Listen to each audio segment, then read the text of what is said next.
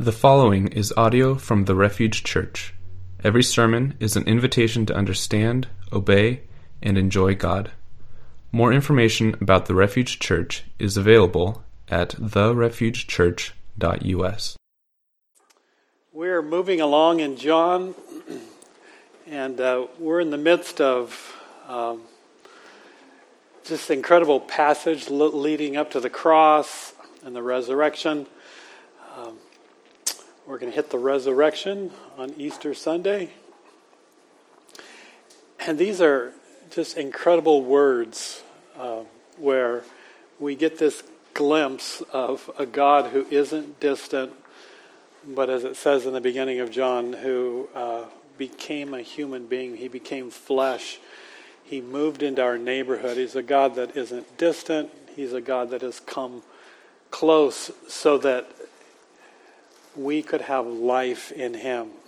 And the passage that we're going to look, look at again this morning is just a wonderful passage uh, that is needed by every one of us at some point in our lives. And, and maybe some of us are there today.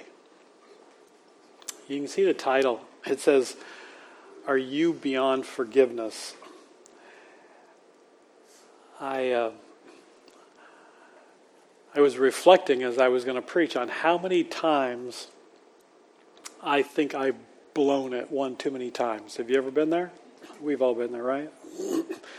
Where we think we've blown it one too many times and, and, and we've just, uh, it's like, now what? Uh, maybe, maybe one too many times I, I spoke abruptly to my wife and I'm like, or, or I disciplined my kids too harshly, or my grandkids, or my great grand. No, I don't have great grand. I've looked at something I shouldn't have looked at, and I said, i will never do this again. Or I treated somebody poorly, or, you know, I could go on and on. I, I don't know if some of you were there this morning, and this is a, this is a, a wonderful message for us. You know, if, if you're at the place where we're wondering, is God finally fed up with me? what, what I did last night or this past week was at the last straw. I mean, my temper again, my the addiction that I gave into again, my speech, what I said, my attitude, my pride, um, my repeated sinning over and over again. Has it been the last straw, and is God finally like done with me? When is it the last straw? and do you feel like you're there? The question as we as we come into John this morning is what happens when we really, I mean really have messed up this time? What happens? And this is I try to capture what I think we're going to see in John this morning with this statement that when we lose hope because of our unfaithfulness, when we've lost or we've given up hope because of our unfaithfulness again, our hope is in Jesus' faithfulness. And we're going to get an incredible example today in the life of Peter. If you've read the Gospels very many times, you know that Peter is a good example for us to look at. I mean, we're going to come to the passage here in uh, John 18, 15 to 27, where Peter denies Jesus. Um, we're going to look at some verses leading up to it, but we're going to come to the point where Peter, uh, he's, it's like, seems like it's the last straw for him where this this his master jesus the one who he's declared is the christ the son of god. I mean he said that with his own lips that you are the christ. I mean he comes to the point to where he just says i don't want anything to do with him. I don't have anything to do with him. And then what what happens? So let's pray just before we, we dive in here. Father, I know personally just from the last few weeks, uh, again, what it is to come to the point to where, man, how could I do that? How could I, how could I be that? And it can be a, a place where we just feel such hopelessness. Um, Father, I pray that you would open our hearts, open our eyes, and I, I, pray especially for those who are here this morning and might be feeling that hopelessness or feeling like you're done with them. Father, that you would open our ears and open our hearts and restore our hope as we get a glimpse afresh of your faithfulness in the midst of our repeated unfaithfulness. So teach us, I pray. In Jesus' name, amen. So we're going to look at Peter's life. Uh, the first is Peter's bravado. Is that how you pronounce it? Bravado, bravado. This is just kind of giving us the setting and the background to the verses we're going to look at. Notice in John 13 36, Peter asks Jesus, Lord, where are you going? And Jesus replied, where I'm going, you cannot follow now, but you will follow later. And then a typical Peter statement, and I'm this Peter's bravado. I'll also call it the last word. Peter almost always had to have the last word, you know, had to say something dramatic. He says, Lord, why can't I follow you now? I will lay down my life for you. And maybe that's maybe that's how some of us are. Man, God, I'll do anything for you. I will, I will never deny you. I will always be there for you. And, and Jesus just matter of factly says, Will you really lay down your life for me? Very truly, I tell you, before the rooster crows, you will disown me three times. And, and Peter just vociferously just denies that.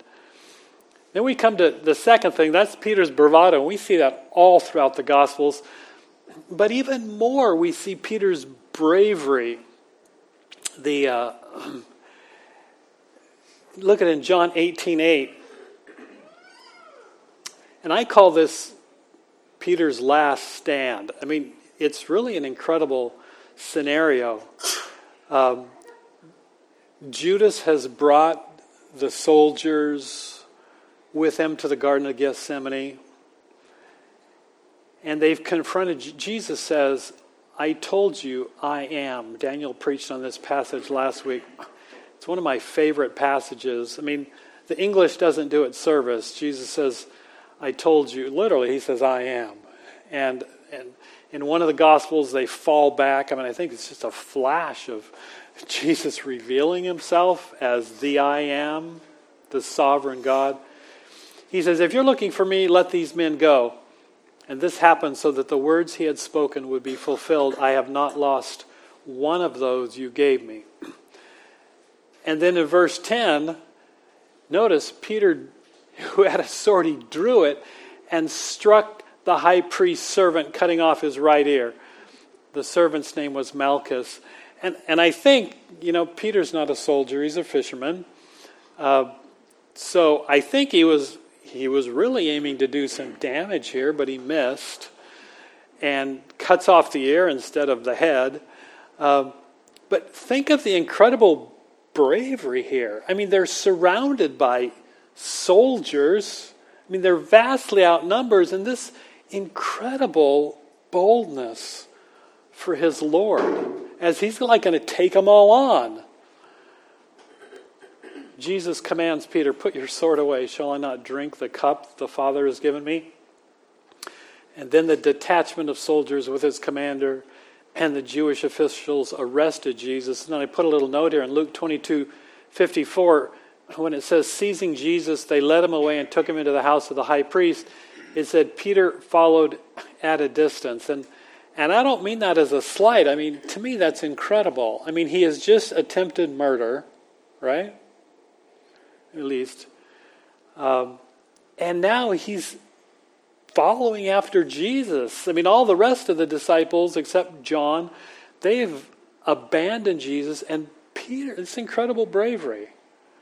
Peter follows at a distance. Uh, so we come to number three and we come to our passage. Uh, and and I'm titling this Peter Blows It. You know, there's been bravado, there's been bravery. And he thinks he is going to be this person that lays down his life for Jesus. But then we come to John 18 15. Simon Peter and another disciple were following Jesus, and I think it was John. Uh, he was known to the high priest, and he went with Jesus into the high priest's courtyard. It's kind of like I think there was this, this uh, it was open to where uh, when you get through the gate, there's this huge courtyard, and Jesus was being tried probably on the porch of the house, and then there's this huge courtyard. Notice verse 16 Peter had to wait outside the door. Um, he's got to be nervous, don't you think? uh, the other disciple, who was known to the high priest, came back, spoke to the servant girl on duty there, and brought Peter in. In verse 17, she says, You aren't one of these man's disciples, too, are you? She asked Peter. And he replied, I mean, this is the guy that had just tried to take on the whole soldier um, force, and now he says, I am not. Um, you aren't one of this man's disciples, too, are you? I am not. It was cold, and the servants and officials stood around a fire they had made to keep warm. Peter also was standing with them, warming himself. Let's keep going. There we go. And then it kind of gives us this little interlude, and it kind of just leaves Peter, and we're gonna we're gonna come back to him, but it just kind of leaves him out in the cold, shivering, nervous, of fearful, and in his mind realizing he had just said, I am not his disciple. And so it gives us a little interlude. Meanwhile, the high priest questioned Jesus about his disciples and his teaching. Jesus replied, I have open, openly spoken to the world. I always taught in synagogues or at the temple where all the Jews come together. I said nothing in secret. Why question me? Ask those who heard me. Surely they know what I said. And when Jesus said this, one of the officials nearby slapped him in the face. Is this the way you answer the high priest? He demanded. And Jesus replied, If I said something wrong, testify as to what is wrong. But if I spoke the truth, why did you strike me? And then Annas, who was the father in law of Caiaphas, sent uh, Jesus to Caiaphas, the high priest. So we could say back at the ranch, I mean, Peter's still standing there warming himself, and so they asked him again a second time, You aren't one of his disciples, too, are you? And he denied it again, saying, I am not. Verse 26 then one of the high priest's servants, a relative of the man whose ear Peter had cut off, challenged him. This guy, he recognizes Peter and says, Didn't I see you with him in the garden? And again, Peter denied it, and at that moment, a rooster began to crow. Can you imagine? I, I mean, we can imagine because we've been at that point, haven't we? Where it's like, I can't, there's no, no turning back. Luke 22 61 says, this is a parallel passage, the Lord turned and looked straight at Peter. Boy, at that moment, when the rooster crowed, Jesus turned and looked straight at Peter. Then Peter remembered the word the Lord had spoken to him Before the rooster crows today, you will disown me three times. And he went outside and he wept bitterly. Now we're going to look at Matthew because Matthew makes it even more painful, even more graphic. In Matthew 26, notice Peter was out in the courtyard, that same scenario. The servant girl comes to him. You also were with Jesus of Galilee, she said, but he denied it before them all. I don't know what you're talking about. Notice that was number one. Verse 71 Then he went out to the gateway where another servant girl saw him and said to the people there, This fellow was with Jesus of Nazareth. And he denied it again. Notice it says, with an oath. I don't know the man. I mean, he's. this isn't just, I don't know him. It's like, I don't know the damn man. I mean, he, he wants it really clear that he has that he has nothing to do with this guy. And if you think I'm a follower of Jesus, I'm just going to cuss a little bit to emphasize that there's nothing between the two of you, the two of us. And then in verse 73, a little while later, those standing there said to Peter, You've got to be one of them. Your accent gives you away, meaning his Galilean accent, right? Or maybe his churchese accent. I don't know. You know, he sounded like a disciple. I think it was his Galilean accent. And just to make it really sure, he says, it says he began to call down curses and he swore, I don't know the man. I don't know the man. Wow. So, what can we learn from Peter. There's four things from these these passages that I think are really important that I want to I want to just summarize that we can learn from Peter when we feel like um, we're beyond forgiveness or we've just sinned one too many times again. The first thing is And I think we should find comfort in this. The first thing is we will all blow it bad, every single one of us. That's the first thing.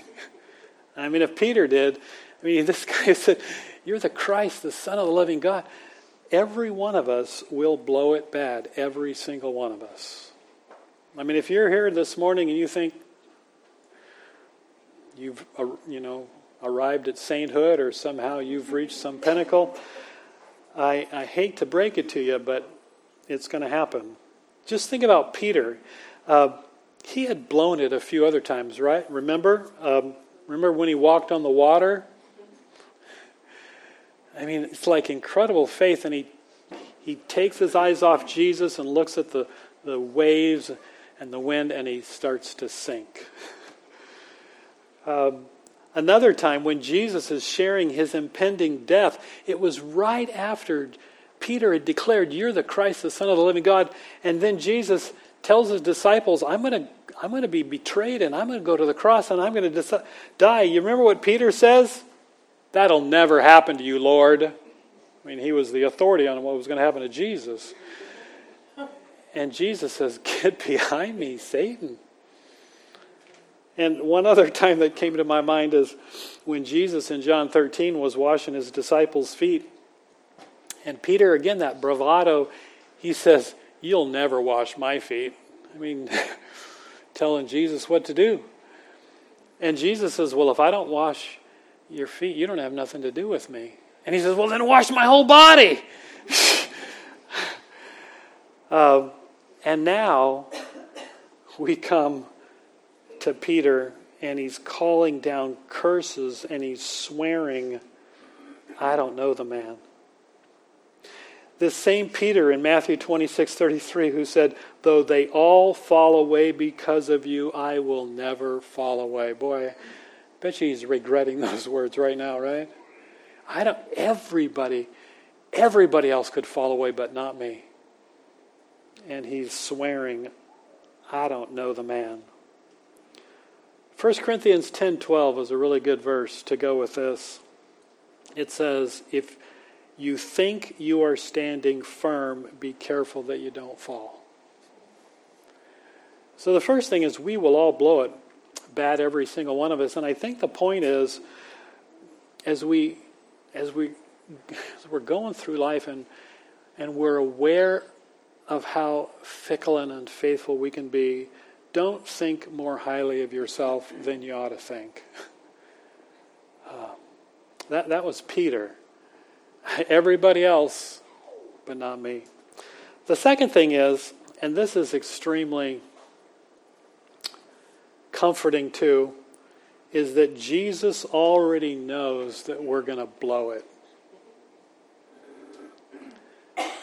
That's good news. God knows He doesn't love us because He's fooled by us and our words. You know, I don't care. Everybody else could fall away, but not me. And it's like, oh, wow, you're my man. God isn't fooled by our words. God loves it.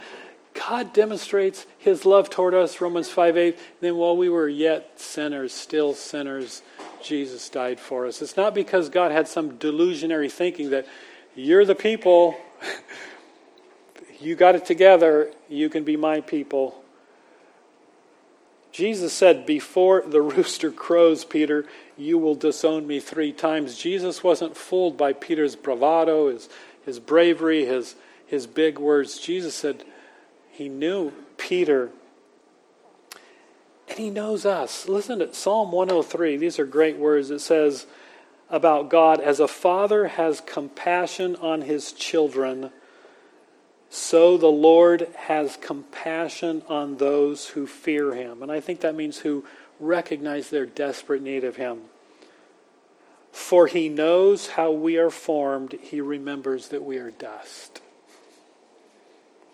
He knows us.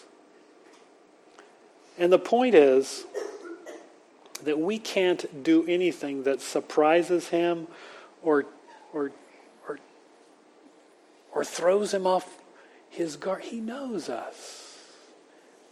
And he knows that we're going to fail. He knows that we're going to be unfaithful. He knows we're dust. And yet he loves us. The third thing is, is that in our unfaithfulness, Jesus will remain faithful. That's the good news. because we will be unfaithful. I have been, you will be, we will be again. But Jesus will remain faithful. In Luke 22 33, Jesus told Peter, He says, I have prayed for you that your faith may not fail, and when you have turned again, strengthen your brothers. And I think in this passage we read, probably the one, the thing that impacts me the most is the look. Remember when it says, when Peter had made his third and final denial, what happened? Jesus, it says, turned and looked directly at Peter. And it was at that point where Peter, he just, he remembered what Jesus had said it, and he just broke down and he, he wept bitterly. Um, what happened with that look? I'm, I'm guessing, but you know, I can guess if it was me doing the look. Uh, my grandkids know that if I give them the look, yeah, yeah, you don't want to get that look from me. I'm. They're probably some of my employees that I give them the look, and they know that, you know, you know, we won't go there. Unfortunately, probably most of the time when I give the look, it's one of disapproving, right? Or condemning or judging. Um, I, I love the way it's described in the book, The Cure, this unhealthy look, where it's this idea that I'm standing here and God is over there, and in between us is this pile of my sin. And God is looking at me with this disapproving look like, Dave, you did it again. That's not this look. That might be the way I look, but that's not this look. It, instead, it's the way it's described in the book, The Cure. It's like, here I am standing here, and God is standing next to me. My, my pile of sin is in front of me, and us together and God's arm around me, and we're looking at it, and He looks at me and says, Yep, that's pretty bad. That's a lot of sin. But we're in this together. we're in this together. It's not Him looking at me disapprovingly, it's Him looking at me lovingly, saying, My child, let's, let's face this together. And I think that's the look that, that Jesus at that moment gave Peter as Jesus looked at him. Peter felt no condemnation, he felt no judgment. He just felt pure love from his Lord who looked at him and just longed for him to come home. The point is, our hope is in God's faithfulness. When we're hopeless because of our unfaithfulness, He remains the same. The fourth thing is that restoration then is through repentance. You know, there's, it's interesting to contrast two individuals Judas, who betrayed Jesus, and, and Peter, who denied Jesus. And, and, and there's a contrast between what I call remorse and repentance. Listen, in Matthew 27 3, describing Judas, it says, When Judas, who had betrayed Jesus, saw that Jesus was condemned, he was seized with remorse. And he returned the 30 pieces of silver to the chief priests and the elders. And he said, I have sinned, for I have betrayed innocent blood. Judas felt remorse. And, and the way I describe it is he felt bad. I mean, this person who had done everything for him, poured his life into him, he condemned to death. And he felt bad. He felt remorse. But he didn't feel repentance. Peter, on the other hand, when Jesus looked at him with that love, it says he went outside and he wept bitterly. He didn't just feel bad, his heart was broken. In, in Psalm 51 17, it says, A broken and a contrite heart you, God, will not despise. And it's like the it's like the tax collector standing in the temple, not able to lift his eyes, and instead he just says, God, be merciful to me, a sinner. And so, Jesus looking at him with that love, it, it breaks Peter's heart. It, it noted it doesn't fill him with shame, but it causes him to recognize his guilt and if we confess our sin, He is faithful and just to forgive us our sins and to cleanse us from all unrighteousness. The, the enemy wants to fill us with shame that just causes remorse and, and, and just causes us to grovel and cringe and, and to wallow in our unfaithfulness. But that when we see His love and understand His faithful love to us, it will bring us to conviction and to guilt and repentance, heart change. And so the point is that true change impacts the heart, brings about true repentance when we understand His faithful love, and it won't just impact the tear ducts. So there can be a lot of tears without repentance. So, how are things with us? Have you majorly this past week screwed screwed up again? One more time? Like God is that the last straw? Um, just within the past few months, I hurt someone really bad because of the way I treated them. I didn't mean to, and, and to be honest, I didn't even realize that I had hurt them until it was brought to my attention. And then it overwhelmed me. And I, I, was, I struggled with all the same thoughts I think that Peter had to be struggling with as he three times denied the Lord who loved him so much. How could I treat someone that way? How could I be that kind of a person? What was I to do? What needed to happen? as I struggled with shame and embarrassment and condemnation, I mean, all those things of was that the last straw? Had I been just unfaithful too many times? I think for me it was kind of going through this scripture and, and reflecting on these truths. For me, it was again a time to remember these things. Number one, that I mess up bad. You know, I think one of the things that had happened for me is I'd, I think I'd let pride creep in, um, making me think that I was this great guy that cared for people all the time, and and and I'd let pride creep in to where I um, I could be a jerk, I could hurt people. Um, so it was for me a, a humbling thing, a reminding thing that I can mess up really bad.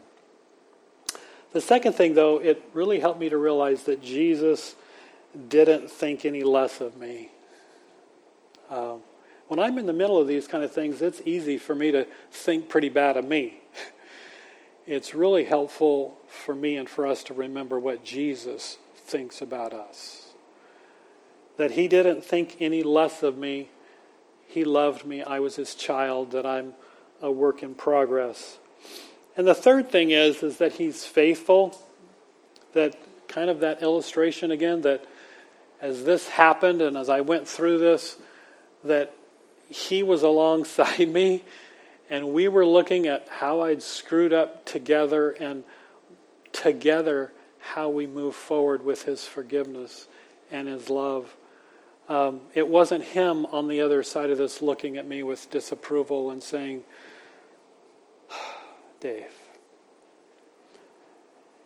And then the last thing, it reminded me again of how again I needed a heart change. A heart broken by my sin, needing Jesus to again cleanse me, and that that could happen because he was alongside me. And, and like it says in 1 John 1 9, that if I confess my sin, and as I confess my sin, He would be faithful and just because He went to the cross for my sin. He knew all about it,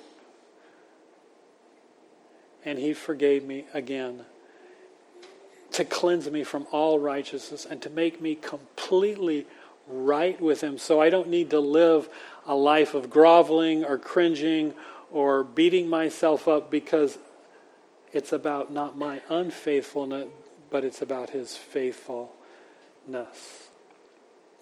I just want to, in closing, read the words to an old hymn that just really good words. It's called Softly and Tenderly.